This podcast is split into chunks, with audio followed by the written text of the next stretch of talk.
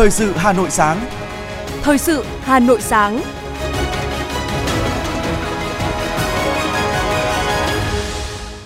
Hồng Hạnh và Bảo Nhật xin được đồng hành cùng quý thính giả trong 30 phút của chương trình Thời sự sáng nay, thứ Bảy ngày 28 tháng 1 năm 2023. Chương trình có những nội dung chính sau đây. Thủ tướng Phạm Minh Chính chủ trì họp thường trực chính phủ đánh giá tình hình Tết và triển khai nhiệm vụ sau Tết. Phát hành bộ tem kỷ niệm 50 năm Hiệp định Paris về chấm dứt chiến tranh lập lại hòa bình ở Việt Nam. Khẩn trương triển khai biện pháp lấy nước gieo cấy đợt 2. Những điểm mới nổi bật trong tuyển sinh đại học năm 2023. Phần tin thế giới có những thông tin. Chính phủ Nhật Bản hạ cấp độ dịch COVID-19 tương đương với cúm mùa. Cảnh sát Hàn Quốc xây dựng hệ thống dự báo thảm họa. Sau đây là nội dung chi tiết.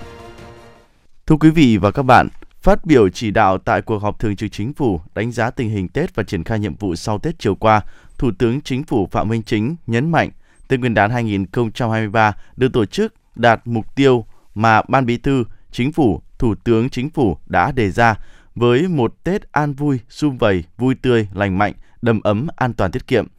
Về nhiệm vụ trọng tâm sau Tết và trong năm 2023, Thủ tướng đề nghị các bộ, cơ quan, địa phương khẩn trương bắt tay ngay vào công việc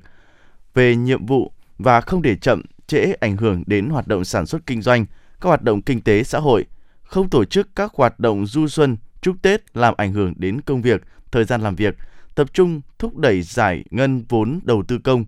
Ba chương trình mục tiêu quốc gia triển khai xây dựng trung tâm dữ liệu quốc gia, ra soát việc phân bố chi từ nguồn tăng thu ngân sách theo hướng tập trung giải quyết những vấn đề đề ra cần thiết như là chỉ cho tiền lương, an ninh, quốc phòng, hạ tầng giao thông, hạ tầng xã hội. Thủ tướng Chính phủ mong muốn và tin tưởng với khí thế mới, kết quả phát triển kinh tế xã hội năm 2023 sẽ cao hơn năm 2022. Chiều qua, thăm chúc Tết cán bộ, công chức viên chức, người lao động Viện Nghiên cứu Lập pháp, thay mặt lãnh đạo Đảng, Nhà nước, Quốc hội, Ủy ban Thường trực, Ủy ban Thường vụ Quốc hội, Chủ tịch Quốc hội Vương Đình Huệ nhiệt liệt biểu dương, đánh giá cao kết quả công tác của Viện Nghiên cứu Lập pháp trong năm 2022. Thời gian tới, Chủ tịch Quốc hội yêu cầu Viện Nghiên cứu Lập pháp tiếp tục nghiên cứu kỹ nghị quyết số 19 của Hội nghị lần thứ 6, Ban chấp hành Trung ương khóa 12 và bám sát nghị quyết số 05 của Ủy ban Thường vụ Quốc hội về chức năng, nhiệm vụ, quyền hạn và cơ cấu tổ chức của Viện Nghiên cứu Lập pháp để triển khai thực hiện nhiệm vụ nhấn mạnh những nhiệm vụ lập pháp của Quốc hội trong năm 2023, trong đó có nhiệm vụ rất khó, rất quan trọng như xem xét dự án luật đất đai sửa đổi. Chủ tịch Quốc hội đề nghị việc nghiên cứu lập pháp nêu cao tinh thần chuẩn bị từ sớm, từ xa, sớm triển khai các hoạt động nghiên cứu khoa học, đặt hàng nghiên cứu khoa học từ các chuyên gia về những vấn đề lớn, khó. Bên cạnh đó, Chủ tịch Quốc hội cũng giao nhiệm vụ cho Viện Nghiên cứu Lập pháp chủ động nghiên cứu về đổi mới tổ chức, hoạt động của Quốc hội trên cơ sở những định hướng quan trọng tại nghị quyết số 27 Hội nghị lần thứ 6 Ban chấp hành Trung ương Đảng khóa 13 về tiếp tục xây dựng và hoàn thiện nhà nước pháp quyền xã hội chủ nghĩa Việt Nam trong giai đoạn mới. Từ đó đưa ra những vấn đề từ đó đưa ra những đề xuất để tiếp tục đổi mới, nâng cao chất lượng, hiệu quả hoạt động của Quốc hội trong thời gian tới đây. Thưa quý vị và các bạn, nhân kỷ niệm 55 Hiệp định Paris về chấm dứt chiến tranh lập lại hòa bình ở Việt Nam ngày 27 tháng 1 năm 1973, Bộ Thông tin và Truyền thông, Tổng Công ty Bưu điện Việt Nam phát hành bộ tem kỷ niệm 55 Hiệp định Paris về chấm dứt chiến tranh lập lại hòa bình ở Việt Nam năm 1973 năm 2023 Bộ tem nhằm góp phần tuyên truyền về tầm vóc của sự kiện, khẳng định tinh thần yêu nước, ý chí tự lực tự cường, sức mạnh đại đoàn kết toàn dân tộc, qua đó khơi dậy khát vọng phát triển đất nước phồn vinh, hạnh phúc trong mỗi người Việt Nam, đặc biệt là thế hệ trẻ. Bộ tem gồm một mẫu tem có khuôn khổ 46 x 31 mm, giá mặt 4.000 đồng, do họa sĩ Nguyễn Du, Tổng công ty Bưu điện Việt Nam thiết kế được cung ứng trên mạng lưới bưu chính từ ngày 27 tháng 1 năm 2023 đến ngày 31 tháng 12 năm 2024. Nhân dịp Xuân Quý Mão 2023, kỷ niệm 93 năm ngày thành lập Đảng Cộng sản Việt Nam, mùng 3 tháng 2 năm 1930, mùng 3 tháng 2 năm 2023, Sở Văn hóa Thể thao Hà Nội phối hợp với khu di tích Chủ tịch Hồ Chí Minh tại Phủ Chủ tịch ra mắt triển lãm chuyên đề Chủ tịch Hồ Chí Minh với Tết cổ truyền dân tộc tại nhà triển lãm 93 Đinh Tiên Hoàng, quận Hoàn Kiếm. Triển lãm giới thiệu 100 ảnh tư liệu, sách, khái quát về sự quan tâm, động viên sâu sắc của Chủ tịch Hồ Chí Minh đối với đồng bào, cán bộ, chiến sĩ cả nước và kiều bào ta ở nước ngoài mỗi dịp Tết đến xuân về. Toàn Đảng, toàn quân và toàn dân ta quyết tâm thực hiện lời dạy cũng như mong muốn của người, quốc thái dân an, nỗ lực học tập, rèn luyện, lao động để góp sức chung cho sự nghiệp bảo vệ và xây dựng Tổ quốc Việt Nam xã hội chủ nghĩa ngày càng giàu mạnh, văn minh. Với hai phần nội dung, Chủ tịch Hồ Chí Minh với Tết cổ truyền của dân tộc và toàn đảng, toàn dân, toàn quân học tập và làm theo tư tưởng đạo đức, phong cách Hồ Chí Minh. Triển lãm thêm một lần làm sâu sắc hơn về Chủ tịch Hồ Chí Minh, anh hùng giải phóng dân tộc, nhà văn hóa kiệt xuất của Việt Nam, người suốt đời hy sinh vì độc lập tự do của Tổ quốc, vì hạnh phúc của nhân dân, người luôn lo lắng cho đời sống của nhân dân, cũng như mong cho người dân có cái Tết ấm no hạnh phúc. Triển lãm kéo dài đến hết tháng 3 năm 2023.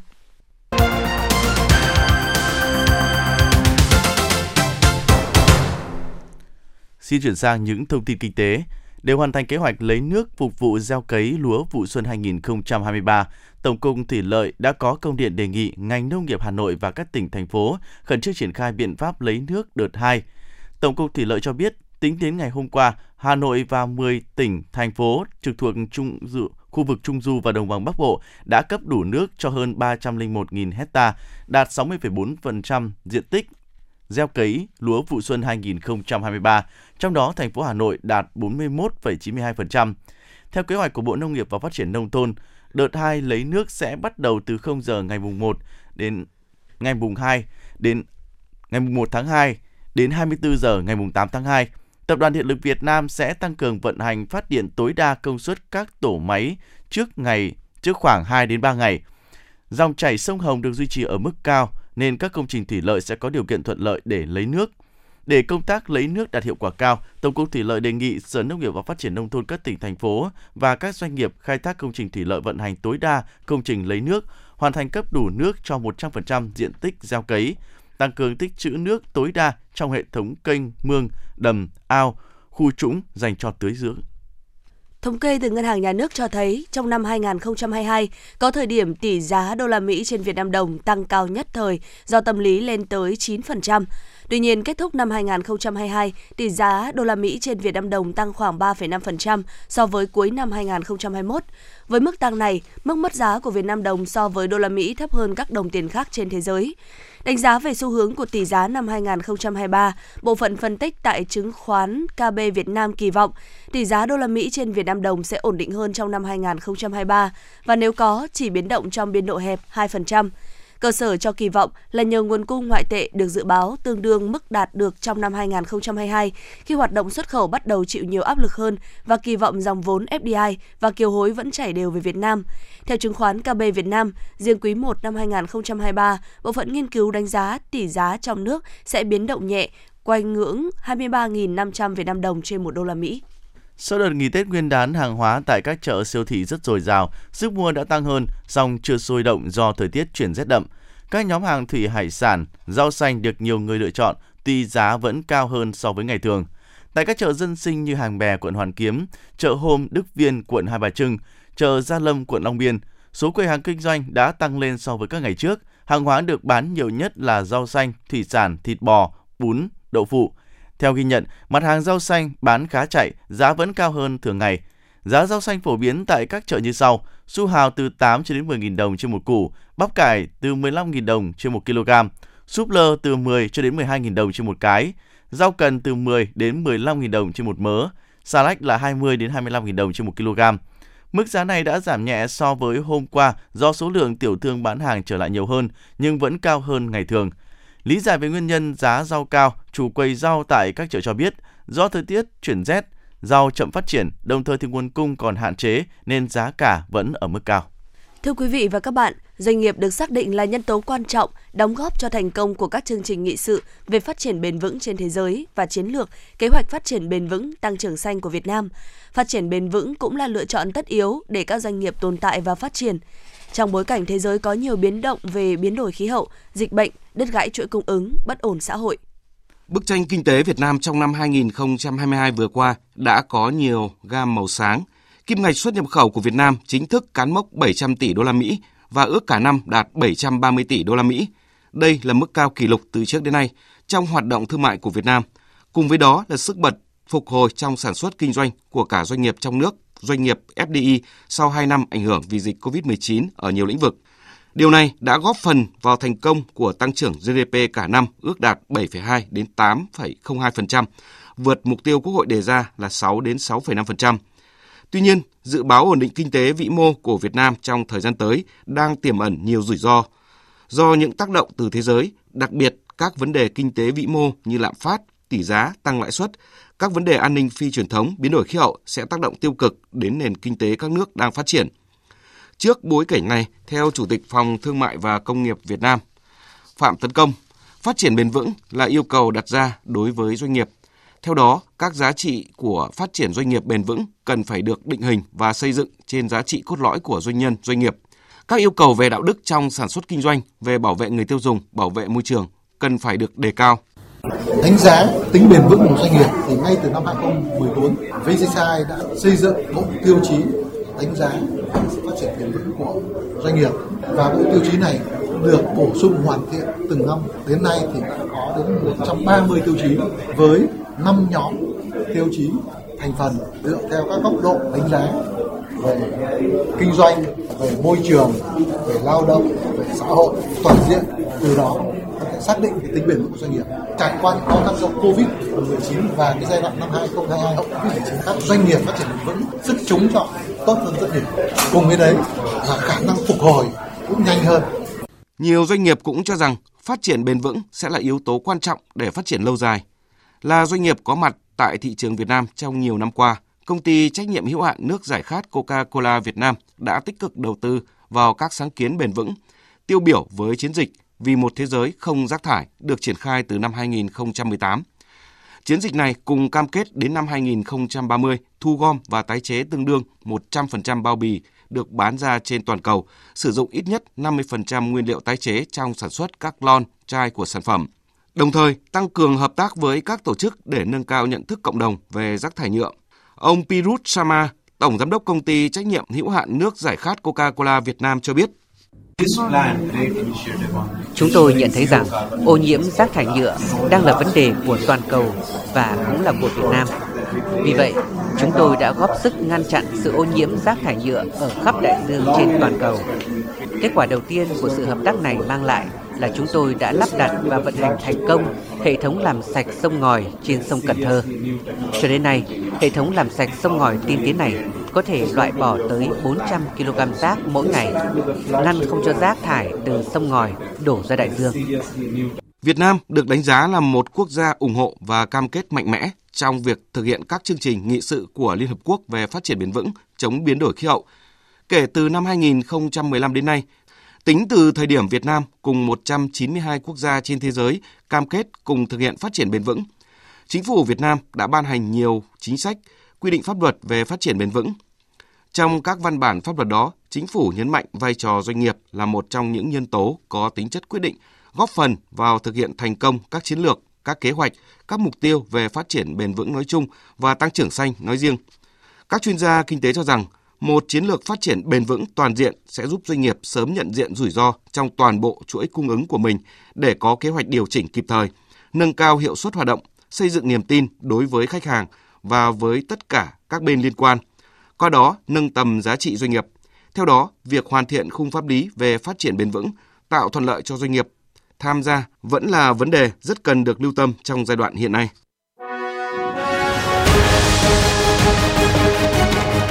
Thời sự Hà Nội, nhanh, chính xác, tương tác cao. Thời sự Hà Nội, nhanh, chính xác, tương tác cao.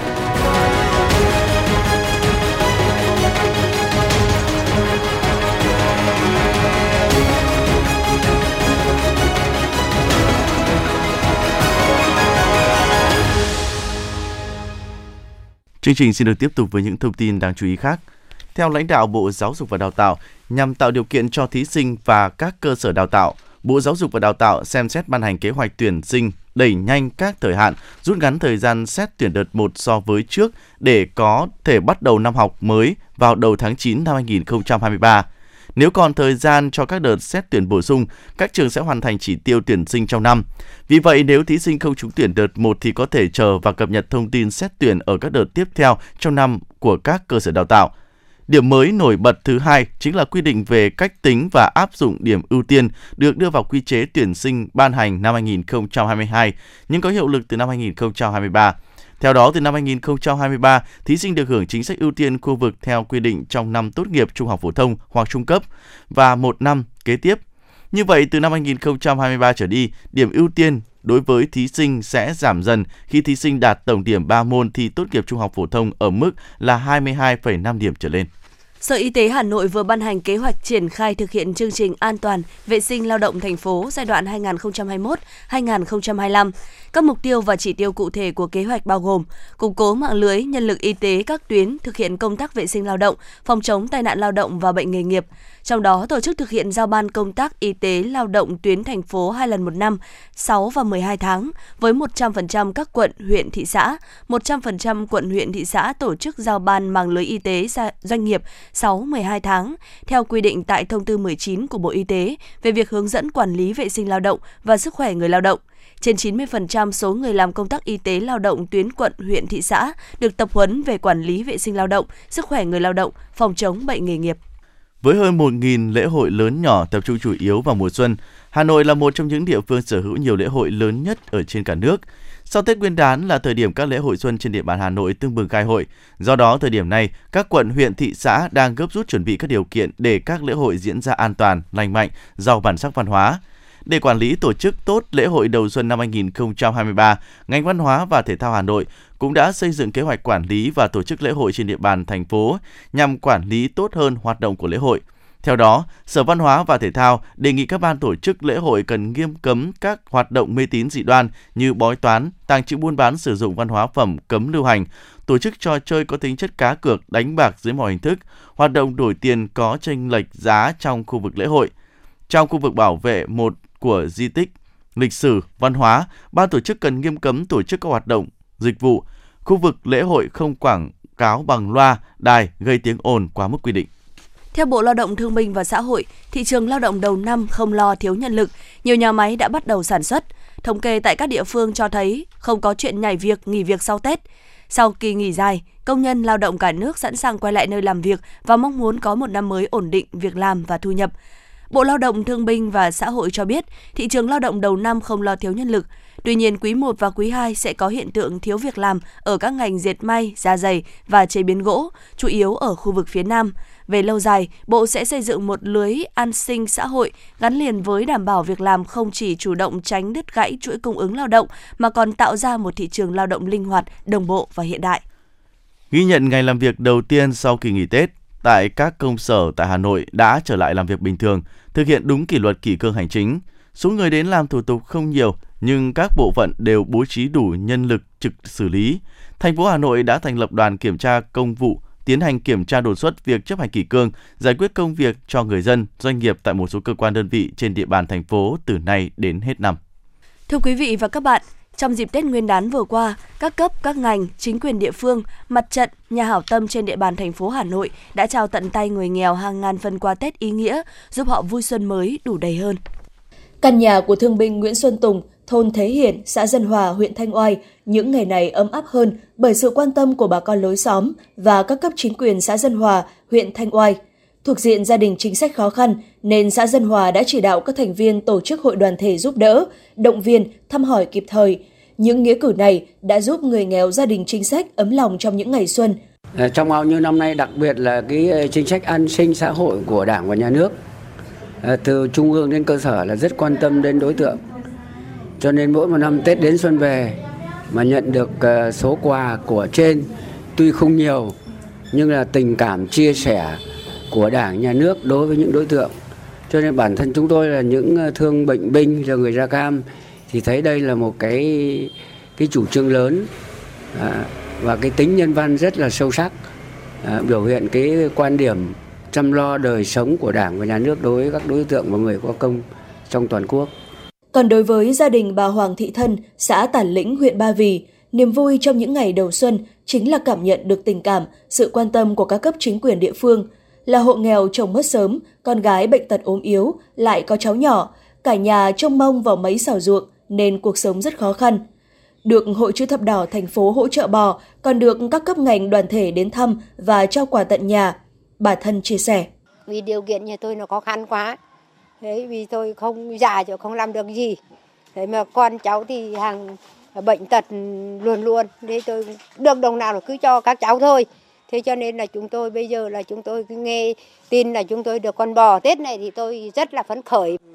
Trong dịp Tết Quý Mão 2023, thành phố Hà Nội tặng hơn 1 triệu xuất quà trị giá 500.000 mỗi suất để lo cho người nghèo, với mục tiêu người dân của thành phố đều có Tết và ai cũng được hưởng cái Tết vui tươi lành mạnh, hạnh phúc và bình yên. Cùng với đó, các cấp bộ hội trên địa bàn thành phố tổ chức xây tặng nhà chữ thập đỏ, trào bò sinh sản, hỗ trợ vốn và tổ chức tặng quà Tết cho nhân dân tại các tỉnh miền Trung dịp Tết Quý Mão. Ngoài việc giao chỉ tiêu cho huyện, xã, thành phố cũng chỉ đạo mỗi một địa phương, đơn vị bằng việc làm cụ thể thiết thực để hỗ trợ người nghèo đón Tết vui vẻ ấm cúng. Bà Nguyễn Thu Giang, Phó trưởng phòng Lao động Thương binh Xã hội huyện Thanh Oai cho biết. Thì thực hiện kế hoạch của Ủy ban dân thành phố, thì Phòng Lao động Thương binh Xã hội huyện Gia Lâm thì cũng tham mưu Ủy ban dân huyện Ờ, tặng quà đến ờ, các đối tượng ờ, chính sách người có công, gia đình thuộc hộ cận nghèo, đối tượng bảo trợ xã hội, người cao tuổi, người lao động có hoàn cảnh khó khăn và người đang hưởng lương hưu trợ cấp mất sức lao động hàng tháng và các tổ chức cá nhân tiêu biểu trên địa bàn. Ngoài ra thì phòng lao động thương binh xã hội thì chúng tôi cũng tham mưu ủy, ủy ban dân huyện tổ chức thăm tặng quà đến các bà mẹ Việt Nam anh hùng, các gia đình chính sách tiêu biểu và ủy cũng tham mưu ủy ban dân huyện thành lập 10 đoàn à, thăm hỏi tặng quà. Bên cạnh đó, nhiều doanh nghiệp, đơn vị, hội nhóm, cá nhân cũng đến từng địa phương tổ chức hoạt động thiện nguyện, trao hàng nghìn xuất quà đến các hộ nghèo, người khuyết tật, nạn nhân chất độc da cam. Theo ông Nguyễn Văn Bình, Chủ tịch Ủy ban nhân dân xã Võng Xuyên, huyện Phúc Thọ. Để công tác chăm lo Tết đạt kết quả tốt, kịp thời và đúng đối tượng, chính quyền các cấp trên địa bàn đã có kế hoạch rất cụ thể để lo cho các đối tượng người nghèo, giải quyết chế độ trợ cấp xã hội trong dịp Tết, đảm bảo đầy đủ kịp thời, không để người dân nào bị bỏ lại phía sau. Ông Nguyễn Văn Bình cho biết. Đảm bảo nhân dân mọi người đều có Tết thì đối với à, đảng ủy cũng đã chỉ đạo à, đối với ủy ban nhân dân xã thì chúng tôi cũng đã xây dựng cái kế hoạch thế và cũng đã triển khai à, sâu rộng trong các, tổ chức chính trị xã hội cũng như là đối với À, các thôn. Thế mà vận động nhân dân thì à, trong cái công tác là cũng đảm bảo cái à, không khí Tết thật sự đầm ấm và vui vẻ. Thế và anh em chúng tôi cũng đã triển khai và đề nghị đối với các thôn thống kê toàn bộ các cái hộ gia đình mà có cái hoàn cảnh khó khăn hoặc là có những cái điều kiện mà đột xuất gặp các cái hoàn cảnh khó khăn. À, do đó thì để à, lập danh sách và gửi cho ủy ban nhân dân xã để ủy ban nhân dân xã chúng tôi à, phối kết hợp. Một là cũng trích một nguồn à,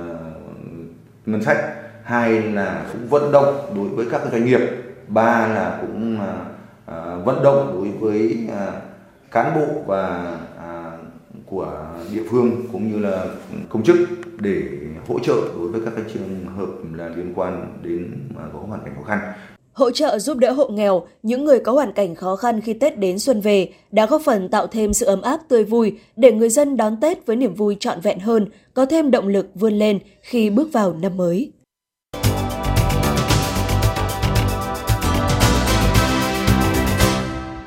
Xin chuyển sang những thông tin thế giới. Thủ tướng Fumio Kishida thông báo chính phủ Nhật Bản đã quyết định hạ cấp dịch COVID-19 xuống ngang với dịch cúm mùa. Quyết định này dự kiến sẽ có hiệu lực từ ngày 8 tháng 5, tức là vào ngày làm việc đầu tiên sau kỳ nghỉ tuần lễ vàng của nước này. Quyết định trên được đưa ra sau khi Hội đồng chuyên gia của Bộ Y tế, Lao động và Phúc lợi Nhật Bản đã nhất trí đưa dịch COVID-19 vào nhóm 5 trong danh sách các bệnh truyền nhiễm.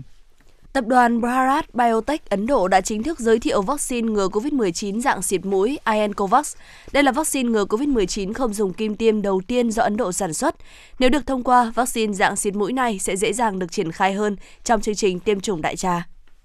Cơ quan Cảnh sát Quốc gia Hàn Quốc thông báo sẽ xây dựng một hệ thống dự báo thảm họa tiên tiến với mục đích ngăn chặn những thảm kịch quy mô lớn, chẳng hạn như đám đông chen lấn ở khu phố Incheon của Seoul năm ngoái. Cơ quan Cảnh sát Quốc gia Hàn Quốc sẽ triển khai hệ thống phát hiện tần suất cuộc gọi đường dây nóng khẩn cấp 112. Hệ thống cũng sẽ thực hiện tổng hợp các dữ liệu có liên quan khác như lưu lượng giao thông và lượng đám đông, để từ đó cảnh báo cho cảnh sát và cơ quan cứu hỏa địa phương nhằm đảm bảo có biện pháp ứng phó kịp thời đã có ít nhất 12 người thiệt mạng và hai người khác bị thương trong vụ tai nạn giao thông nghiêm trọng xảy ra tại bang Tocantins của Brazil do một xe y tế lưu động và một xe tải đi ngược chiều nhau đã đâm trực diện khi di chuyển gần thành phố Natividad. Trong số những người thiệt mạng có 7 phụ nữ, 4 đàn ông và một trẻ em. Công tác khắc phục hậu quả vụ tai nạn diễn ra hết sức khẩn trương. Viện Di cư Quốc gia Mexico cho biết các đặc vụ liên bang đã phát hiện chiếc xe tải tại một trạm kiểm soát ở bang Chihuahua, miền Bắc của Mexico, giáp biên giới với Mỹ. Trên xe tải có tổng cộng 67 người di cư từ Guatemala, trong đó thì có 57 trẻ em vị thành niên, chủ yếu là trẻ em nam trong độ tuổi từ 14 đến 17. Nhóm này cũng bao gồm một người mẹ đi cùng con gái và tất cả đều không có giấy phép di cư hợp pháp. Người lấy xe tải được đưa đến văn phòng của Tổng trưởng lý Mexico, trong khi thì những đứa trẻ còn lại không có người thân đi kèm sẽ được bàn giao cho chính quyền của bang. Liên minh châu Âu EU đã quyết định gia hạn các lệnh trừng phạt về kinh tế đối với Nga thêm 6 tháng, tới ngày 31 tháng 7 năm 2023. Liên quan đến các biện pháp trừng phạt của EU đối với Nga, Thủ tướng Hungary Viktor Orbán tuyên bố nước này sẽ không cho phép mở rộng các biện pháp trừng phạt của EU đối với ngành công nghiệp hạt nhân của Nga. Chính phủ Na Uy thông báo nước này đã phát hiện một lượng đáng kể các kim loại và khoáng chất khác nhau, trong đó bao gồm cả kim loại hiếm ở đáy biển thuộc thêm lục địa mở rộng của quốc gia Bắc Âu này tại biển Na Uy và biển Greenland. Trong số các kim loại được tìm thấy dưới đáy biển tại khu vực nghiên cứu có khoáng chất magie, niobi, coban và đất hiếm, vốn là những loại Ủy ban châu Âu liệt kê trong danh sách các khoáng chất đặc biệt quan trọng. Ngoài ra thì lượng tài nguyên này ước tính còn có 38 triệu tấn đồng, gần gấp đôi khối lượng được khai thác trên toàn cầu mỗi năm. 45 triệu tấn kẽm được tích lũy trong sulfur đa kim và khoảng 24 triệu tấn magie và 3,1 triệu tấn coban. Bộ Ngoại giao Thổ Nhĩ Kỳ hôm qua đã triệu đại sứ Đan Mạch để phản đối việc chính quyền nước này cho phép tiến hành biểu tình ở Copenhagen, dự kiến diễn ra cùng ngày. Theo nguồn tin từ Bộ Ngoại giao Thổ Nhĩ Kỳ cho biết, Ankara lên án mạnh mẽ hành động khiêu khích cấu thành tội kích động thù hận, trong đó bao gồm hành vi xâm phạm cuốn kinh Koran của người Hồi giáo. Các nguồn tin cho biết, Bộ Ngoại giao Thổ Nhĩ Kỳ đã yêu cầu nhà chức trách Đan Mạch đảo ngược quyết định cho phép biểu tình nói trên.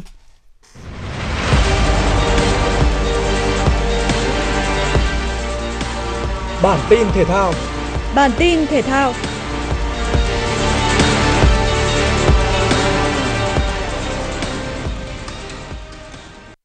Sau chiến thắng ngược dòng kịch tính 3-2 trước Villarreal, Real Madrid bước vào trận bán kết tại đấu trường Cúp Nhà Vua, đối đầu kình địch láng giềng là Atletico Madrid. Đây là đấu trường mà Los Blancos vẫn chưa thể đăng quang chức vô địch suốt 8 năm qua, kể từ lần gần nhất nâng cúp ở mùa giải 2013-2014. Dù tung ra đội hình tối ưu nhất, nhưng Real đã nhập cuộc không tốt và phải nhận bàn thua ngay ở phút 19 sau pha lập công của Morata. Sang hiệp 2, dù rất cố gắng nhưng cũng phải đến phút thứ 79, Rodrigo mới có bàn thắng gỡ hòa cho cần kề trắng. Kết quả bất phân thắng bại buộc hai đội bóng thành Madrid phải bước vào 30 phút của hai hiệp phụ. Bất lợi đến với Atletico Madrid khi Stefan Savic nhận hai thẻ vàng và buộc phải rời sân. Với lợi thế hơn người, Karim Benzema đã kịp ghi bàn cho Real Madrid trước khi hiệp phụ 1 khép lại. Bước vào hiệp phụ thứ hai, Atletico Madrid dốc toàn lực tìm bàn gỡ hòa, nhưng việc phải chơi kém người khiến họ gặp bế tắc. Không những thế, sai lầm của Pablo Barrios còn khiến họ phải nhận thêm một bàn thua nữa.